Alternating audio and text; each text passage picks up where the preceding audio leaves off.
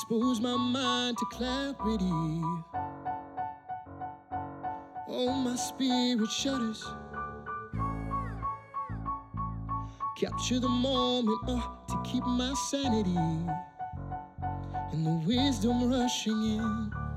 So much clearer now. Oh, no. Getting a little bit higher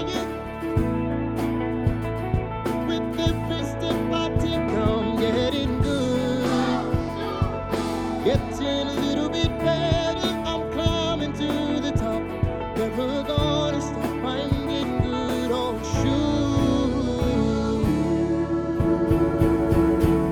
shoot. Hello, everybody. Welcome back to another episode of Oh Shoot. If you are watching on YouTube, you can see that we have a new location that I'm filming this podcast in. And that's because we moved, guys. I'm in a new house and I have a new office. My office currently is a mess. I'm filming kind of just like in this corner right now. And it's because the rest of my office is in shambles. Like, all the stuff that I own are literally in just reusable bags and boxes everywhere. So yeah, I did move. And that is a huge thing going on in my life right now. The past two days, I literally haven't worked really. I have just been moving nonstop. We only moved like five minutes away from our other house, which you'd think would be like, oh, it's so easy. You can just run over and like grab stuff. But I feel like it makes it harder because I genuinely like didn't pack anything. I just threw it in my car and drove it over and then drove back. Like, it was just, it's a lot. So we moved, and I'm going to need some advice on my office furniture situation. This is an advice column episode, but I'm going to need your guys' advice probably on my Instagram stories at some point, like next week, because my office is just crazy. Like, I, it's maybe a little bit bigger than my other office, but I have different goals for this office. I want to make like, I want to have like a full couch maybe. I don't know. I don't know, guys. So stay tuned for all of that, because I am like ready to redecorate all of my old furniture that I had in my office. Basically, I put like other places in my house because I'm ready to get some new stuff in here. So we're going to be redecorating. It's very exciting. Our moving experience has been quite chaotic, to say the least, because we were supposed to move in actually like two days from now when this is being recorded. So the fact that we're even in the house was a surprise, because the owners like moved out and they were like, hey, we moved out, but we didn't like clean it or anything. So we're going to come back and clean it in like a week and a half. But if you want to get in before that, you can move into the house as is. So obviously we wanted to get into the house sooner.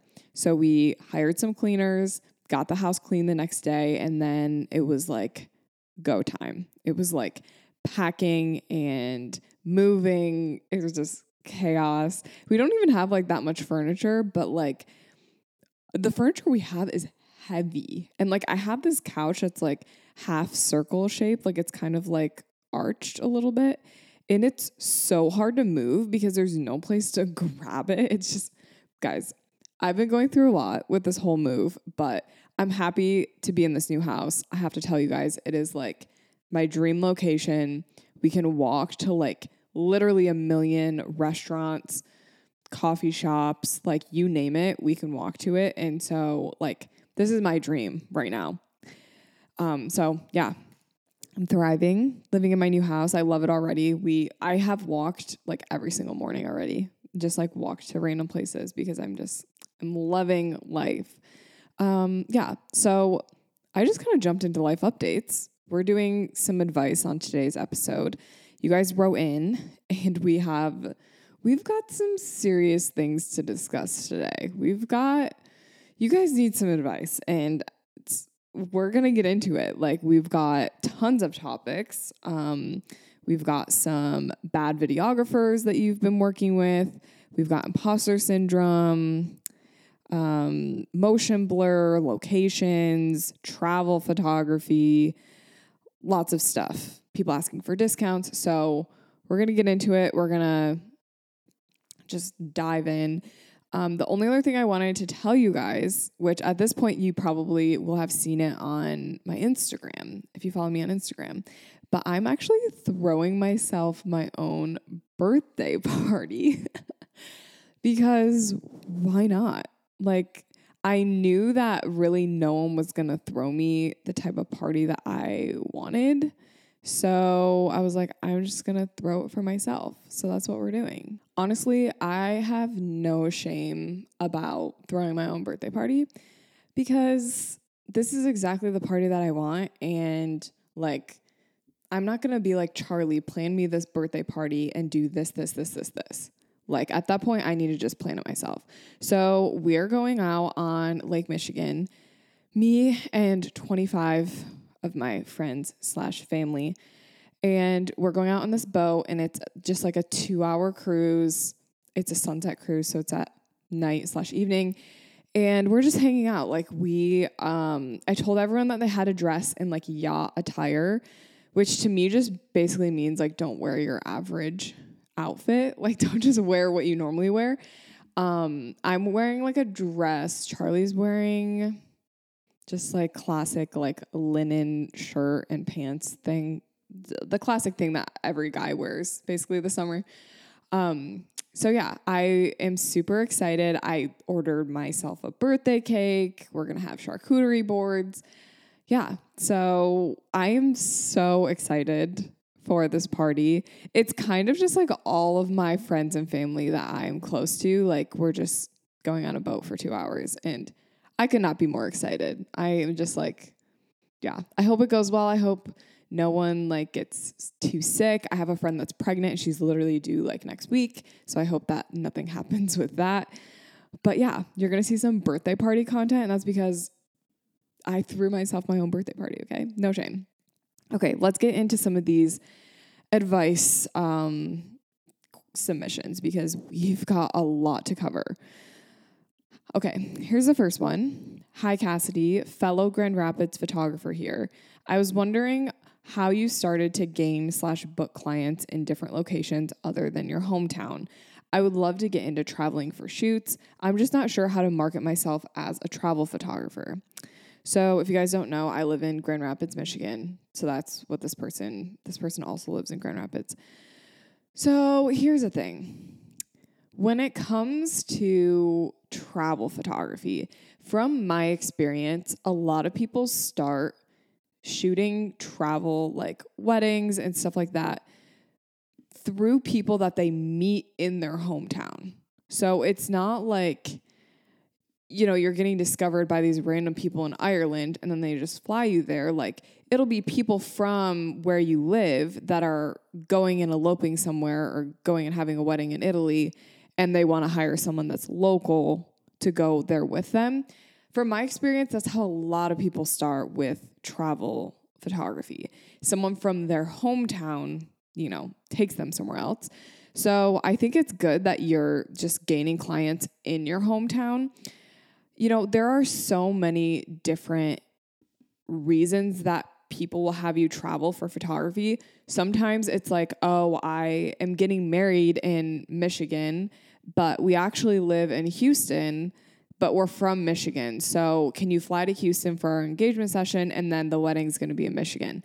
That's happened to me a lot where it's like, I'm flying for something. And then like my couple is getting married in Michigan or whatever, or like vice versa. Someone's from Michigan, but they live in San Francisco. So they like fly me out there. So I really feel like making connections in your hometown actually is the best place to start for travel photography. Another thing is just like having a portfolio to show of you traveling. And I've talked about this on the podcast previously, but like you need to be traveling in order to get booked for travel. Like you need to like show that you travel, and honestly gaining like a social media presence and like posting on social media honestly is how I gained a lot of my travel bookings, because my name was being spread like wider than just my hometown. Like it's being spread to other places. And because of that, like people were able to find me that lived in, I don't know, California or wherever. Going back to my first point about having people from your hometown and then them traveling places.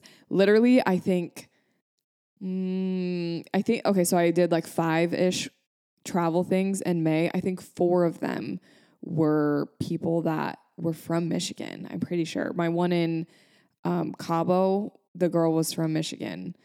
Uh, there was another one where the girl was from Michigan. My one in Big Sur, she was from Michigan. So don't like underestimate the power of just making your name in your hometown. Honestly, like my best advice would be do that. Okay, next submission. I really want to know how you take wedding pictures during the day with the sun in their faces.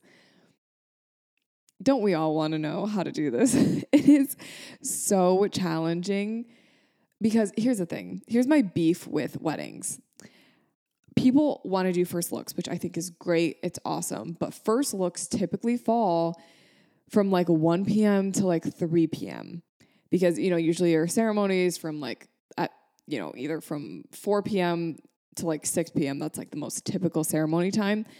So your first look's basically, basically going to be when the sun is like at its highest, and then your portraits are going to be after that. So how do you take photos when the sun is like in their faces and it's super high?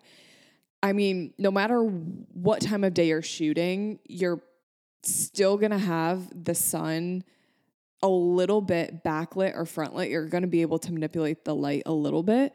So my best advice is to get that even lighting and get that sun right behind your subject if you can, so that you can get them evenly lit. So sometimes that means when I'm doing poses, like I'm having them shift like little, if it's just like a little bit of sun is hitting part of one person's face, I'll have them shift a little bit so it's perfectly evenly lit. And I do that for like every pose, or for like a walking pose. Like I make sure that they're perfectly shifted so that it's nice and even lighting. Another thing that is super helpful for like pictures during the day is just finding a patch of shade. Um, or I think it's called indirect sun is what it's called, but it's like, if the sun is mm, like full, if it's full sun on an area, but then there's like a tree that provides a patch of shade, I'm going to be shooting in that little tree shade area. And then I'm going to put the sun behind them a little bit. So yeah, that, that's my best advice for wedding pictures during the day. Find shade or like get them backlit if you can. That's, that's really all I got. Besides that, best of luck. I know some people use like reflectors, which w- is probably like a good thing to do, but I don't, because I feel like it's just so like, I got to have like an extra person to hold the reflector, and it just feels a little inor- inorganic for me. So I'm not going to use a reflector. Next submission. How do you keep track of your photo earnings versus regular job earnings when you still worked while doing photography? I work full time, but make a decent amount from doing photography, but it's currently all going into the same account as my regular work pay. So my best advice is to open a business bank account. However, if you don't have an L L C or like you're not registered as a business yet, you can't open a business bank account. So then I would recommend creating just a separate sub savings in your personal bank account that all of your photography money goes into. So if you accept payments through Venmo and um, HoneyBook, those are linked specifically to that one sub savings. And the only thing that flows in and out of there is going to be photography purchases and photography income.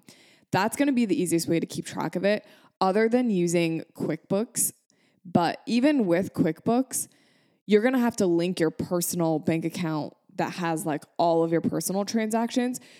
If you create your separate sub savings within your personal banking, you can go into QuickBooks and link just your sub savings account. So the only thing that you're going to be categorizing is your sub savings income.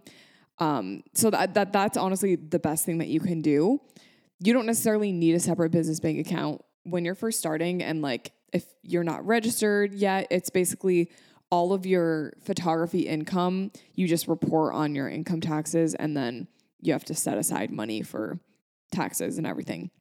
So if that's the case where you don't want to set up a separate business bank account, make sure you're setting thirty percent of all of your photography income, set it aside for taxes. So that might mean creating another sub savings, call it like photography tax savings or something like that. And any transaction that comes in from photography, let's say you get five hundred dollars from a session, thirty percent of that is going to have to go into that separate savings account called tax savings. Okay. So that's my best recommendation for keeping track of everything. Basically, QuickBooks is going to help you keep track of your revenue. If you do go in and categorize your expenses and your income, it'll be super easy to just see. Like, QuickBooks just gives you like this dashboard that says you have this much income, um, this many expenses, and then this is your total revenue based on this one bank account. Okay. I need advice on having confidence in my work and business. I want to follow other photographers for inspiration and content ideas or trends, but obviously not stealing their work. But it makes me feel inadequate seeing so much beautiful work on my feed. How do you find that balance? I just started charging for my work and I'm feeling super like an imposter, and I have imposter, imposter syndrome hard. I could use a Cassidy pep talk. Well, if you're looking for a pep talk, you're in the right place, because I can pep talk you all day. The key with this, and it's going to be hard, but you need to get rid of some of those photographers on your feed. Um, truly only keep the photographers, like maybe three to five that you really look up to. And if there are just some that are kind of like halfway for you, you don't even have to unfollow them, but just mute them. Like, the best thing you could do is just mute, so you don't have to see it on your feed, but you still are like following them, and it's not like going to be awkward, because at the end of the day, it's nothing that they're doing. Like, it's kind of just like a you thing. The best thing that I did for my business was not doing what everybody else was doing. And I'm just like going to be transparent. Like, that's when my TikTok started taking off, and my Instagram was when I stopped being like everyone else on social media and like shooting like this person that I saw, and I just started like doing things how I wanted to. And I think there's a certain sense of confidence and freedom that comes when you can just be like, I don't care what's trendy. I don't care what anyone else is doing. I'm just going to do my own thing. And that's that. However, there is a balance, because like you mentioned trends and stuff, you do need to know like what's trending, what's going on, so that you can kind of grow in that way. But I would recommend finding accounts on your social media that are not photographers, or maybe they're like a different type of photography or something like that, where you can still feel inspired, but you don't feel discouraged, because it's like they kind of are in a completely different field or a different niche than you. So it's not like you can like compare yourself to them. Um, I think it's also important to remember that every successful business is like, they're like in their own independent thing. And every single business has something unique that they do, or they do something a little bit different than this person. So just remember, like, let's say you do keep these people on your feed and you don't unfollow or mute anyone. Remember that like they are probably in different stages than you. Like, this person might have been shooting for ten years and like ha- they have tons of experience. Or maybe a person that's shooting at this wedding in Italy, maybe it's their sister-in-law, you know, and they got that gig because it's someone that they know. You just never know. Like, Instagram is such a highlight reel. You never know how a certain situation came to be or any of that. So you really can't compare yourself to it. Like, you kind of have to be like, wow, this is a beautiful photo, but like, I'm not going to get mad at myself for not having that photo, because I, I want genuine experiences that mean something to me. And I want that to be a huge part of my business. And like, that's what that is for this person. And I'm happy for them, but like, my time will come.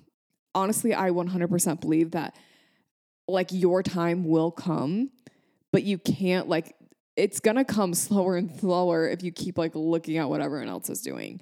So keep your blinders up, be unique, be original, and like, don't, don't feel like you have to do what everyone else is doing. Okay. I hope that was a good pep talk for you.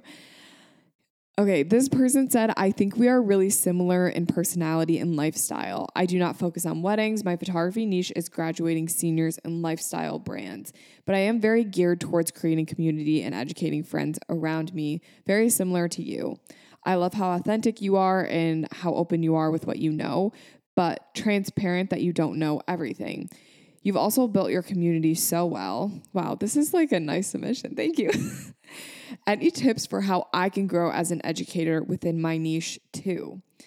Yeah, so I love the topic of educating people and like how to become an educator, because that's something that I did within the past two years. And that's what really shifted my business, was when I went from just being a photographer to then teaching on different things. So I love this question. How do you grow as an educator within your niche? I think it's important. Literally, I think you kind of have the answer in your question. Being authentic, being open with what you know, but being transparent that you don't know everything. And I think even you just sharing the little bit of knowledge that you do have, not saying you just have a little bit of knowledge, but like the bits of knowledge that you have, it might not be like, I know how to perfectly light a full studio, but maybe you know like a little bit of lighting tips, or, you know, outdoor lighting tips, whatever you know, share it. And you might get those people who are seasoned photographers who are like, oh, this is basic knowledge. Like, I already know what you're talking about. And those people are not your audience. Those people are not the people that you want to be teaching towards. So those are kind of the haters. But then you have to think about the fact that what you are saying, there are people out there who don't know what you're saying. And those are the people that you are going to be creating content for. And like, that's going to be your community, are the people that like don't necessarily know what you're saying, but like are willing to learn. Like those people, the people that are willing to learn, those are the people that I want in my community, because that mindset of being willing to learn is like so good. And like those, everyone that is willing to learn is like so awesome. So that's kind of something to keep in mind. Um, let me kind of circle back to your question. Any tips on how you can grow as an educator within your niche? You need to put out content that's teaching people. You need to teach people, and it needs to be all over your social media platforms. You need to have free resources on your website. You got to have guides and maybe like a free mini course or something like that. You need to have content that people can buy as well, because at the end of the day, if you give free, like a free guide, you want to have something else that they can purchase if they want to continue to learn from you. That's kind of how you turn it into a business, is like you give people like the tidbits of knowledge on like some of these free guides, but then you also offer paid courses or like a paid guide or something like that. So if someone does want to learn from you and learn more from you, they can buy this thing over here. But if they don't want to, they at least got a free guide out of it, and that's good too. Um, yeah, I think it's good to kind of figure out what are your education pillars. Like, what are the things that you feel you're really good at as far as teaching, and like use those pillars for creating content. I, I have pillars, and like, I feel like there are things that I'm really good at teaching. Um, and that, that's what I teach. Like, I'm not going to go around and teach studio lighting, because I don't know how to light a studio that well, but I, I can teach you how to shoot a wedding. So like, just know what your strong suit is and teach people that. That's a really good question. Hi, Cassidy. I'm wondering if you can talk about how long you typically wait for an inquiry to respond to your initial email. I've sent my pricing guide to five inquiries in the past four days and only heard back from one. I've been sending a scheduling link to schedule a Zoom call for wedding inquiries, and I wonder if that's turning people off. I guess I'm asking what your booking process looks like. Should I send pricing guides right away or try to get them on a Zoom call first? Typically, or should I totally nix the Zoom call altogether? Thank you. This is a hard question because everyone has different processes. I can kind of walk you through mine, but I know people who require a Zoom call to book a wedding, other people who don't require a Zoom call, people who do um, custom packages, other people who don't. So I think it kind of depends on the audience that you are advertising to and like the type of clientele that you are booking, I guess. So for me, what works is having like starting prices on my website. I think a lot of the times people get ghosted because what your client values is not what you value, and you're not communicating their value in your initial response. Therefore, they found value in what someone else does. So if someone really values, let's say, um, like they really want their photos to be super trendy and like filmy and like whatever, um, and you send over a full gallery that is more traditional and like more classic, you didn't communicate what they value and they went with someone else probably. So my process, someone reaches out and right away I send like an automatic email that allows people to book a phone call with me if they want to. Um, most of the time people don't, but some people do, um, because I want to give people like that instant option. And then after that, I will send a big long email with pricing and process details and like literally so much stuff, pricing guide. And then I also have a phone call scheduling link as well in that. Um, I mean, a lot of people don't necessarily book the phone call with me. A lot of people just communicate with me via email and book me from email. Like I don't ever do Zoom calls and I still get booked. Um, I think the people that want to do Zoom calls, they want like hands-on guidance as far as like pricing and packages go. So if you are, you know, let's say getting ghosted with your prices, because you are sending prices, you're giving people a Zoom call link, I would say maybe hold back a little bit of info and like maybe don't have set package prices, but maybe do like custom pricing and try that out. Because if you're hopping on a Zoom call, like I feel like that's a really good time to talk through what they want for their wedding and you can provide like a custom quote for them. I think that would be a really good move to do, like more of a hands-on, you you don't give as much information and you're kind of waiting for that Zoom call to like reveal all of your cards and like be like, here's my pricing, here's what I can offer you. And then you can hop on a face-to-face and really be like, here's why you should work with me. Um, so, I mean, that that's an idea. Um, it's good to follow up with people though. Like, so you said you sent pricing guides to five inquiries in the past four days. You've heard back from one. I would definitely shoot a follow-up email. Um, honestly, after like two or three days, send that follow-up email. Just be like, hey, just checking in. Where are you at? Um, that would be a really good thing to do.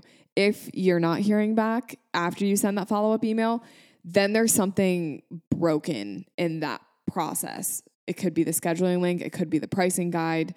Um, it could be the email. Maybe your email's literally going to spam for people. You got to figure these things out. Okay. So that would be something I would recommend. Okay. Oh, that was a good answer. This next one, I started working on my photography business full-time this year. Previously, I was studying, studying and doing some odd work. I've been struggling to get client reviews, but no one has never, no one has ever been unhappy with the photos because they'll post them to their social media, change their profile pictures almost immediately. More recently, I started specifically asking that once they've gotten the whole gallery to write a review, but still nothing. I'm not sure what to do differently because I'm getting the same outcome whether I say something or not. So reviews are tricky because you can't force someone to do something. And when it comes to reviews, you're literally asking someone to take time out of their day to leave you a review. So you can't, that's the first thing, you can't force anyone to do anything. You know, I've had great experiences with places. I've been to restaurants that I really like. Um, you know, I've had great experience, great experiences with people, but like sometimes I'm just too busy and I forget to leave a review. Even if I get a reminder, I still forget to leave a review. So sometimes it's not a you thing, it's a them thing, and it's like a time thing. But I do think there are some things you can do to help you get more reviews. One, post your review link on socials. Post it to your story and be like, hey, if you've worked with me, use this link. I would love for you to write a review for me. It would mean the world. Sometimes I see those and I'm like, oh my gosh, yes, I totally forgot to do that and I'm going to go do that. That's one thing you can do. You can send a direct email or a text to your clients. I wouldn't double do it though. So don't send more than one email. um, or one, more than one text. Like just send an email or just send a text and say, hey, would love for you to leave me a review. Um, ask your friends and family to leave you reviews and kind of build you up a little bit, especially if you've worked with like your friends and family. Like I took pictures of my sisters all the time. So my sisters left me my first reviews, and like my mom, like I took her headshots. So stuff like that, have your friends and family leave reviews for you. Something that I've been doing for the longest time is in my gallery delivery email, like when they get the link to their gallery, right above it, it says like, I would love for you to leave me a review, have a good day. And like, I have like a link to it. So when they get the option to like look at their gallery, that link is right above it. So it's pretty easy to like leave a review if it's in your gallery delivery email. So those are a few things that you can do to kind of incentivize reviews. I mean, if you really want to, you could have people leave you a review and like do like a giveaway with that. But that seems a little um, inauthentic, because it's like you want it to be people that have actually worked with you. Um, that's my best advice for that. Okay, so this next one is actually not advice, but they said that they are spilling tea. So this is going to be like a nice little breakup of our little advice things. They said, this videographer lit- literally stayed in all of my shots at the last wedding that I shot. Even stepped in front of me during the intro to the reception for the couple and during couples portraits. A lot of my nice photos have this videographer in the back, and literally I've had several convos to this guy that he needs to be mindful. Backstory, the couple asked if we could do a video for them, but our prices for adding on full day video was too expensive compared to the five hundred dollars offer they were given by another videographer. However, they told us and the video, they told us in the video, bo- oh, I just, I could not say that word. However, they told us and the coordinator that they changed their minds about having a video done. Well, not even ten minutes before I and my other photographers arrive at the wedding location, the coordinator calls me up stating they have a videographer. She said, five minutes ago, I just answered the door to a guy stating that he's the videographer. Are these not things that need to be explained to the photographers and other vendors working at the wedding? Apparently, they booked him two weeks before the wedding date and didn't even bother telling anyone. LOL. Anyways, not excited. So the reason that I wanted to like share this one is because I feel like I have been having really bad videographer experiences lately. And it's to the point where sometimes I have like the best wedding ever, and then like the videographer literally ruins it for me. But on the flip side, I know that there are photographers that ruin like wedding days for videographers as well. So I think it's a two-way street, but I mean, does a couple have to tell you that they booked a videographer two weeks before the wedding? No. Unfortunately, no. Like they're not really obligated to tell you anything other than like the information that you need to know. Would it be helpful communication? Yes. Like would it be smart for them to tell you? Yeah. But I feel like sometimes, not saying that you are like this, but like just in general, it can be easy to kind of become entitled as a photographer and be like, I get the shot and the videographer just works around me. Most of the time, that's how most videographers work, but there are some that kind of like to take charge a little bit. Sounds like this person was just like not, not it. Like they were getting in your shots, like it's rude. Um, I think like at the beginning of a wedding day, it's just so good to approach each other and just like let each other know like how things how you typically work, and maybe even like before the ceremony, you kind of walk through where you're going to stand and what you're going to shoot on so that they know, like if you're shooting wider, like they can't just like come up next to you because they're probably in the shot. So communication is good for those. That was just tea. That wasn't even, they weren't even asking for advice. Okay. Next one. This is silly, but I'm so stuck. What export settings should I use from Lightroom to a client's gallery slash Instagram, et cetera? I feel like my photos lose sharpness and quality when I post them or share them. Thanks in advance. Um, this, I've heard of this happening so many times. I'm pretty sure if your photos show up blurry on Instagram, that's like an Instagram glitch. It's not your fault. Um, so I don't really know like a solution to that, because I'm pretty sure it's like not your fault. If you're putting high quality photos in Instagram, Instagram is able to like show them as high quality. So I'm pretty sure like that's not your fault. But you ask for export settings. So I export in JPEG, sRGB color space, three hundred pixels per inch. And then in the quality section, I do anywhere from ninety to one hundred in quality. I watched a bunch of videos on that, and there's not like a huge difference visibly between the ninety to one hundred. Like, it's more just like a file size thing. So I think mine's at like ninety-five in quality or something like that. Um, but yeah, I don't do anything else export wise to my photos. I export them like that and then upload them straight to the gallery like that.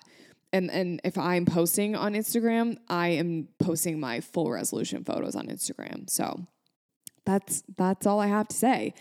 I'm sorry to blame Instagram, but like literally I'm pretty sure it's their fault.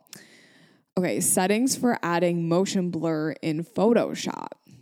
So this is a fun idea. And I actually posted a reel like maybe a week ago at this point where like, I noticed that I was continuing to take photos as I was switching from portrait to landscape. So like some of my photos are super like crooked and just half, like they're just like not cute, but they're like really, really crooked. And a lot of people were like, oh, you should just add motion blur to that. So I've done that before. Here's how you do it. You go into Photoshop, you go to filter. So you put your photo in, you go to filter, blur, and then motion blur. And then you just adjust the angle and all the settings to kind of match your subject's motion and just to make it look natural. So you kind of have to mess around with those motion blur settings on Photoshop. But that is one way to do it. And it's kind of fun. Like I, I kind of like it. Next question, what's the best advice I've ever gotten? So I thought about this before the podcast, and the first thing that popped into my mind was something that my mom told me. And this was decently early in my business, but she basically said, you don't need anyone else to be successful, and be careful who you let into your space. And I remember at first thinking like, oh, that's a little harsh. Like that seems a little bit like um, isolating. But I do think that you need to be careful who you are letting into your business space. Um, I mean, I've heard time and time again of people who have been screwed over by associate shooters or second shooters or business partners, or they thought that they were getting into, like when they're planning a style shoot, like they thought that this person was going to do X, Y, and Z. And then like they ended up like screwing them over and taking half the profits. Like I have heard horror stories. So I do think it's important to protect your bubble and just be, be careful about who you're letting into your space. And the first thing my mom said is, I don't need anyone else to like be successful. Like you don't need Like truly, you don't need to be like business partners with someone, or I don't know, like you don't need to uh, be, I'm almost thinking, this is kind of a hard concept to explain, but I'm almost thinking of like when someone like tries to take advantage of you in your business and they, oh, I don't know. Like for example, like in my business, I do a lot of brand partnerships, but a lot of people want to do like affiliate like collabs where I only make money if people use my affiliate link and make money. And that, that seems slimy. So I think it's just like, you don't need these other people in order to succeed. And I think that's kind of like where it falls into like this piece of advice. I also like, there was a time when someone approached me about like adding my, one of my courses to this like photography education like hub thing, and I was like really into it, but I talked to my mom about it and she was like, you don't need someone else. Like basically they were using my con they were going to be using my content and getting half the profits from it, and then I would just like, I created the content but they're making the money from it. It was, yeah, just stuff like that. Just be careful. Okay. The next piece of advice that I'm going to give is on locations. This person says, how do I know where I'm able to take pictures at and if I'm overstepping my boundaries or getting in people's way? And then the other uh, question that kind of ties into this, when you're new to an area, how do you go about finding new locations? How do you know which you're able to use? What about downtown? How do you know where is okay and where you need permission? Um, so anywhere that's like public, you can take photos. So like public parks, downtown, as long as it's not private property. Okay. Um, so that's something to keep in mind. Like you can't just pull, pull over on the side of the road and take photos in a random field because that's probably someone's property. Um, and that's trespassing. Um, how do you know if you're overstepping boundaries or getting in people's way? I mean, if you're in a public place, you're allowed to take photos there. Some places require permits. Um, so like there's a greenhouse where I live that you have to pay like, like just to go in and see it as like a guest, you have to pay a ticket fee and then they charge like a photography fee. So that, that would be a scenario where you need to pay the photography fee. Otherwise you might get kicked out or get in trouble. Um, if you're in a new area, how do you find like find locations? Um, you really just have to go around, drive around, do some scouting, walk around, maybe, um, do a couple of Google searches, go to parks, beaches, like, Go go to places around you, downtown, like, and just look at different areas and mark, literally put pins on Google Maps and say, like, here's a photo location and save it in your favorites so you don't forget it. And maybe even, like, describe it, you know? Um, that's something that I've done. Um, and then how do you know where you need permission? I mean, to be honest, if it's, like, a public area, you should be able to use it. However, like, sometimes if you're in, like, a restaurant, you need permission. So, I mean, it's a good idea to like talk to management and just ask them if it's okay if you shoot or like, you know, reach out beforehand before you just show up to a bar um, in a hotel and start shooting. You know, that's a little invasive. The next submission, someone said, shooting in manual, I'm really struggling. Honestly, I could sit here and try to explain it to you, but my best advice would be go watch like YouTube videos on shooting in manual. So learn aperture, I S O, and shutter. Those are the three very important things. And then going out and shooting. The old, I didn't even like get any guidance on shooting in manual. I literally picked up a camera and just went outside and like just tried to figure out what each thing meant. And then someone said to me, I S O is lower, so your I S O needs to be as low as it can go if it's bright outside. And that really stuck with me. I was like, okay, that's something I can remember. And then from there, I watched some YouTube videos and just like learned like, okay, this is what the numbers mean and everything. So yeah, go watch like some videos on YouTube and then go and practice it. Maybe you sit down at a table with your computer, pull up a video on shooting in manual. And then if they say like, the lower your I S O is lower, the lower your I S O is, the darker image is going to be. Like if they say something like that, have your camera next to you and like see, okay, I'm going to bring my I S O all the way to one hundred and see how it looks. And then I'm going to bring it up to five hundred and see how it looks and compare that and pause the video and then move on so you can fully understand it. Because I feel like being a hands-on learner is like something that a lot of photographers are because we go out and shoot and like it's a hands-on thing. Do I feel like starting my podcast has helped grow my photography career? Or do I think starting a podcast is something that that should wait until you have more experience in your career? I've been dreaming of starting a podcast for a while and just kind of feel like there's never a right time, or maybe there is. I really just want to have a reason to interview other creatives and learn together, as well as share all the wedding opinions and photo tips, stories, thoughts.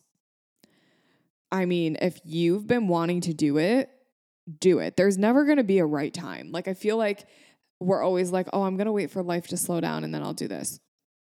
I feel like life never slows down.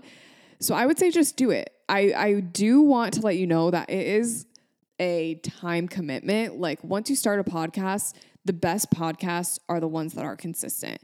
I've seen podcasts started by photographers that literally like they just stop posting. And it's just kind of like that. That's why your podcast didn't succeed, is because you stopped post. You didn't keep posting. So consistency is key. Like if someone's going to be into a podcast, I'm wanting new episodes all the time. Like I'm wanting weekly, if not multiple times a week. So that's just something to keep in mind. It's a pretty big time commitment. And yeah, but if you feel like it's something you want to do, like literally do it. I don't see why not. Okay.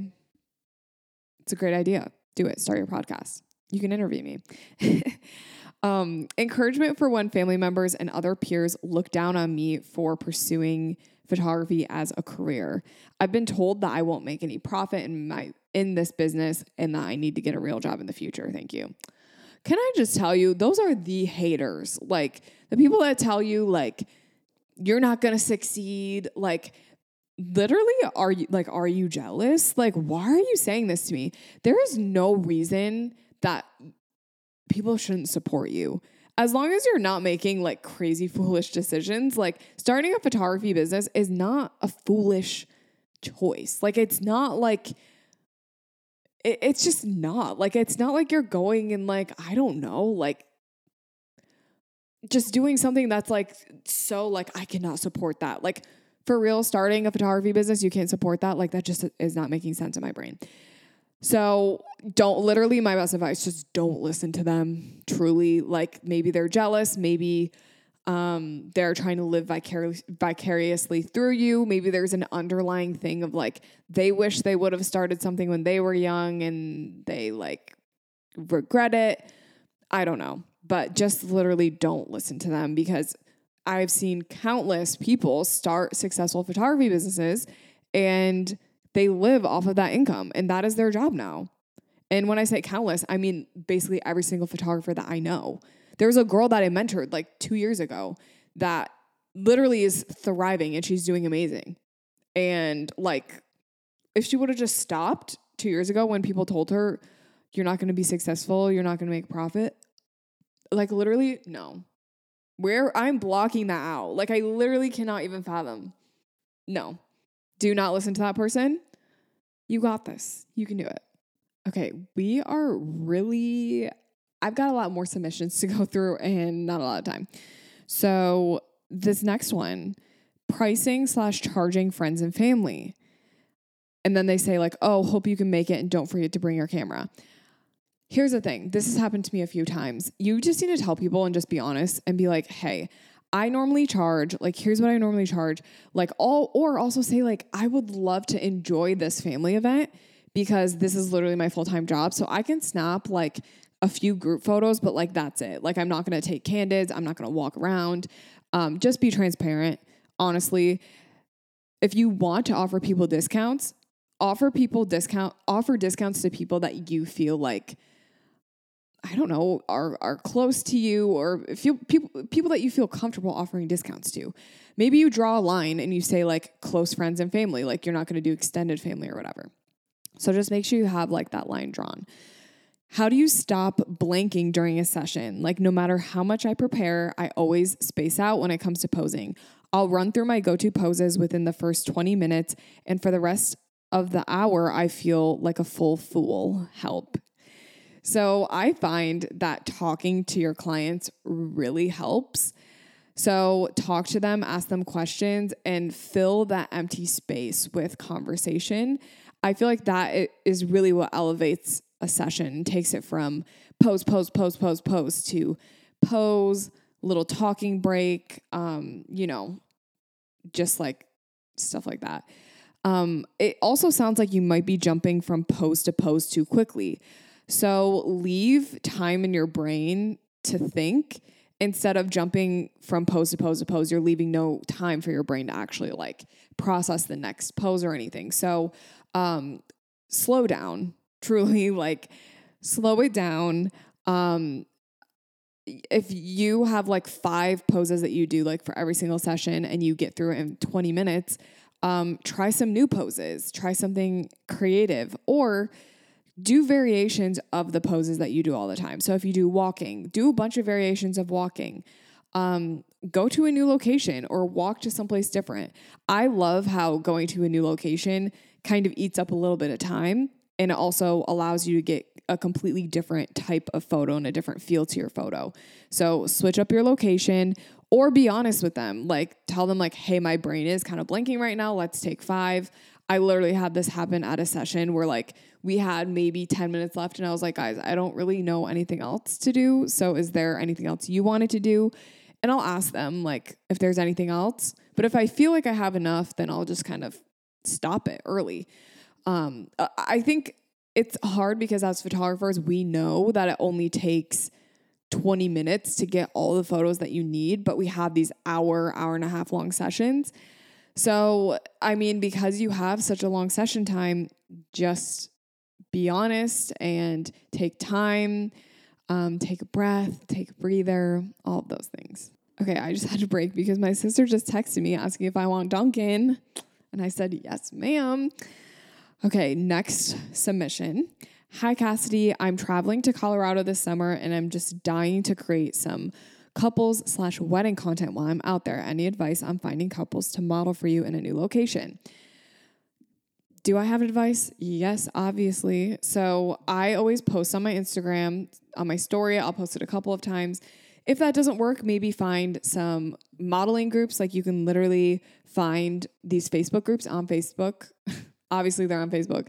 These Facebook groups, and it's like, um, like it'll literally be like Colorado models or something like that. Um, so that's a good option for sure. Uh, if not, like go up to random people on the street and ask them if they want to model. Find like a workshop, put together your own workshop. I do feel like it's hard if you're just visiting a place you don't know anyone to find someone to model. Um, and if it comes down to it, maybe you model, I don't know, and you do self-portraits. Um, so those are a few ideas. What does your editing schedule look like, and how do you push yourself when you know you'll be editing all day? Not sure if cannabis is legal where you're located, but in Canada it is, and sometimes I find it hard not to reach it, reach for it to push myself to edit for eight hours. Do you take breaks, et cetera? So I don't usually find myself editing for ten hours. Um, I find that I work really well with half days. So like I'll edit for half a day or like for an evening or something like that. Um, if you're editing for ten hours, let's say you have to do it. I mean, if there are things that can help you get through, like, I mean, I'll be drinking a matcha. I'll have like a matcha and a chai just to, you know, I think it's something like giving you like a little something to enjoy while you're doing something mundane. I think it's kind of rewarding. Like when I get to six hundred photos, like once I get through six hundred photos, then I'm going to have a matcha or whatever. Um, you know, editing for a long time is hard. Sometimes you have to do it, but if you can break it up, I would recommend breaking it up. If you have to do ten hours though, definitely take breaks. Like n- I am not doing a full ten hours. If I needed to, I would do like three hours, twenty minute break, three hours, another break, setting timers and being like, okay, I'm going to edit for an hour and then I get a ten minute break and then I'm going to edit for an hour and I get a ten minute break. I feel like that's kind of like a good way for me to continue on is like segmenting my editing so it doesn't feel as overwhelming. This next person said, I sell fine art landscape photos and I also photograph couples slash families. My Instagram is really starting to feel cons- inconsistent and I'm always second guessing if I should post landscapes or people or both. Should I start a separate account for my portrait photos and only post landscapes to my current page? Um, I do think there's a point where you need to niche down and like kind of choose one or the other. I think there could be a really beautiful way for you to incorporate people into your landscapes. Um, like I'm picturing like a a gigantic, beautiful mountain. And then like your couple is just teeny tiny, you know what I mean? Like they're hiking and they're so small or something like that. Um, that might be a fun way to incorporate your landscapes into your work. But I do think that it's important to have like, like people in your photos, if it's gonna be like a, something that you're gonna pursue, if you're gonna pursue like weddings and couples and stuff. But personally, I think that keeping your current account for portrait photos of people and posting landscapes on another page is a better idea than you keeping your current landscape page and then starting a new like couples page. I personally am not a big fan of having multiple pages. Um, I think a personal and a business page is good, but like having multiple pages for multiple things is so confusing and it makes it overwhelming for you as a person, like to manage both of those. So I would probably recommend keeping them both, but maybe shifting your content a little bit, um, what you're shooting and what you're advertising. I'm seventeen and I'm a beginner photographer. I've done a few senior sessions and a family session. I've definitely seen improvement, but my biggest struggle is golden hour. And that's what everyone wants. The photos are either super backlit or overexposed, or if I shoot with the sun on one side of their face, then it's too much shadow, especially from the nose. Then I struggle to edit them. Sorry if that was a lot, but basically, do you have any advice for shooting golden hour?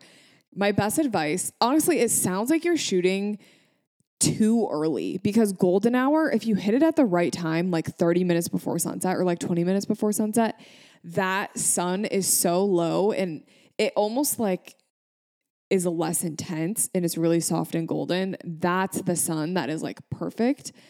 Um, so if, if you're shooting earlier, like an hour before sunset, that's when you're going to start to get those photos where like the sun is a little too high and like it's still really bright. You always want to shoot backlit, in my opinion, or if you're going to shoot like not backlit with a, like a little bit of side sun, I almost feel like that's more of like a moody artistic vibe. Um, and then you have to think, okay, when I'm editing, am I going to emphasize the shadows or try to get rid of the shadows? And honestly, I think a lot of the times we're our worst critic. And when it comes to like the side lit stuff, we're just like, oh my gosh, that looks so bad. The lighting's so bad. But I feel like you can make it really moody and really vibey. Like, don't try to eliminate all the shadows, especially in like a shot like that, a golden hour with like that sideways sun. That could be a really pretty, like moody photo. And who knows, maybe you're like, people end up liking that. Maybe that's what your clients end up liking. So my best advice would be probably shoot a little bit later in golden hour and you'll see a little bit more soft sun. First off, I love your podcast. It literally inspires me so much, and I have so much respect and admiration for you and your work. Thank you. My two biggest struggles recently have been managing inquiries, responses, and and all that comes with that, and then two, bad weather and figuring out rescheduling due to that. What advice would you have for a photographer who's newer, who's experiencing a lot of growth, but is feeling overwhelmed with keeping track of clients, also dealing with a lot of rainy days and clients wanting to reschedule, but not having any available openings to reschedule? Okay, so your first question about managing your calendar and stuff. You need a client management software. I always recommend HoneyBook. Dubsado is a great option as well. Um, so that's for managing your calendar, managing your projects. When you get a project, like, and someone books with you, make sure you change their status to planned or planning, so that it shows up in your calendar as like, this is something that's planning and happening. Your inquiries will show up just as like inquiries, so it's like not in like the planning stage. Um, so that's super helpful. Um, bad weather. If you are so busy to the fact where you can't reschedule due to bad weather, you're probably overbooking yourself and not charging enough. If you don't have any open slots, like, and you're completely booked, charge more or offer like slots before golden hour. So like, let's say you're doing a photo shoot downtown golden hour on Tuesday, but on Monday you have a photo shoot that gets rescheduled and like there's bad weather. Offer the time slot before your golden hour photo shoot, like the next day. So like offer, so like, let's say your golden hour photo shoots from seven thirty to nine, offer a spot from like five thirty to, to seven for the people that need to reschedule. Just let them know it's not going to be ideal lighting, but like you don't have any other options. Or shoot rain or shine. You can put that in your contract and let them know, I shoot rain or shine, but make sure you tell people that when they book with you. So th- those are two options for you to do. I know it's hard because a lot of the times you're working multiple jobs, or like you just don't have time to like add new sessions into your schedule. Um, but sometimes you just have to make do. Like you just have to squeeze them in, or just be transparent and be like, hey, I don't have any openings. I'm sorry. We can either shoot this day or like, like that's all I can offer you. You could do like a studio option as well and offer them a studio on the day that it's raining. That would also be another option. Okay, so next question. Fairly new to an area and I don't know anyone here. How do I get clients without having to spend money on ads or apps that, quote, help you get leads? Word of mouth. That's how I grew when I first started. one hundred percent word of mouth. Um, put yourself out there on socials. post about your work, post about it on your personal page, start maybe a business page if you want, or post your work starting on your personal page. Shoot for free. That's how I got a lot of my word of mouth referrals, was from shooting for free and just building my portfolio.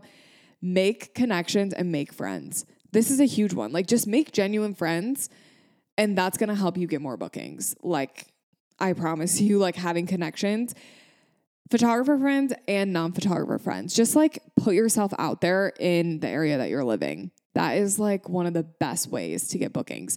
Maybe you go to local venues and you start asking them, hey, can I take pictures of your property um, and like send them to you? Or can I be on your vendor list? Like, you literally straight up just ask people, can I be on your vendor list? And like go in in person, talk to vendors, like put yourself out there. That would probably be my best advice. Okay, we have hit basically the one hour mark, so I'm going to try to wrap it up here. We have two more. I've been doing photography since twenty seventeen, but officially became a couples photographer about ten months ago. I feel confident in my business, but I feel like there's something missing during my actual sessions. Everything leading up to the couple session feels great, and I prioritize client experience, but I feel like there's more I could be doing during the actual sessions. I want my clients to have a super fun time and feel comfortable, and I think they most of the time feel that way, but I still feel like there's more I could do. Any advice on up-leveling, up-leveling couple sessions? Thanks. I'm a big fan of your podcast. So first thing that popped into my mind is making your couple sessions a little bit more like a date night slash feel like a movie, rather than here's a pose, here's a pose, here's a pose, here's what to do with your hands, blah, blah, blah, blah. The end. That's the end of the session. I think if you can add in fun little moments that'll just give you candid photos throughout your session would really up-level the experience. I know people who go and buy a bottle of champagne on the way to their session and just like let the couple pop the champagne and have a little moment where they like sit down and they drink the champagne or maybe like sparkling juice or whatever.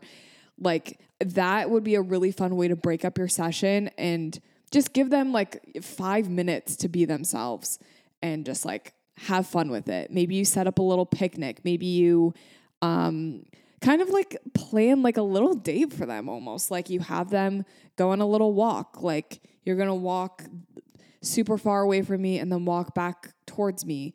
Like, I think doing poses where you're giving extra time, like slowing things down, is going to give the best experience, and not focusing so much on pose, pose, pose, but getting to know the couple. Um, if you feel like you've got posing down, you need to get the customer experience down, like the, the in-person talking with people, getting to know them. Like, I think that is key. Okay, so the next submission actually isn't a submission, but I just wanted to end with it because it's so nice. This person said, not needing advice, but just wanted to thank you for all the amazing tips and advice you've already given us. I truly believe I'm a better photographer because you've been so open and willing to share your knowledge. My workflow sessions and behind-the-scenes vibe is so much easier and enjoyable thanks to you. It's weird to feel so thankful for someone you've never met, but I'm sure I speak for so many of us when I say thank you so much. Please never doubt yourself and what you're putting out. It's always gold, and we love it. You are a photo girly icon. That's so sweet. I'm so glad that you guys are liking the stuff that I'm putting out, and that just like warms my heart. Um, you know, because a lot of the times I only focus on the negative part of my career and like what people say negatively, but that's just like a really good refresher. So thank you guys so much for loving the content that I put out. And thank you for listening to today's episode. Um, I hope that you loved it. And I will see you next week. Expose my mind to clarity. Oh, my spirit shudders. Capture the moment oh, to keep my sanity. And the wisdom rushing in. So much clearer now. Oh, no. Getting a little bit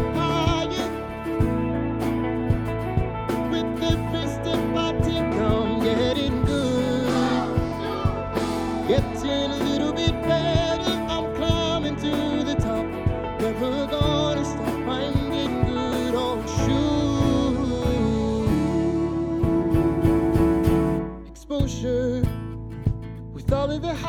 darkness and the shadows is my composure.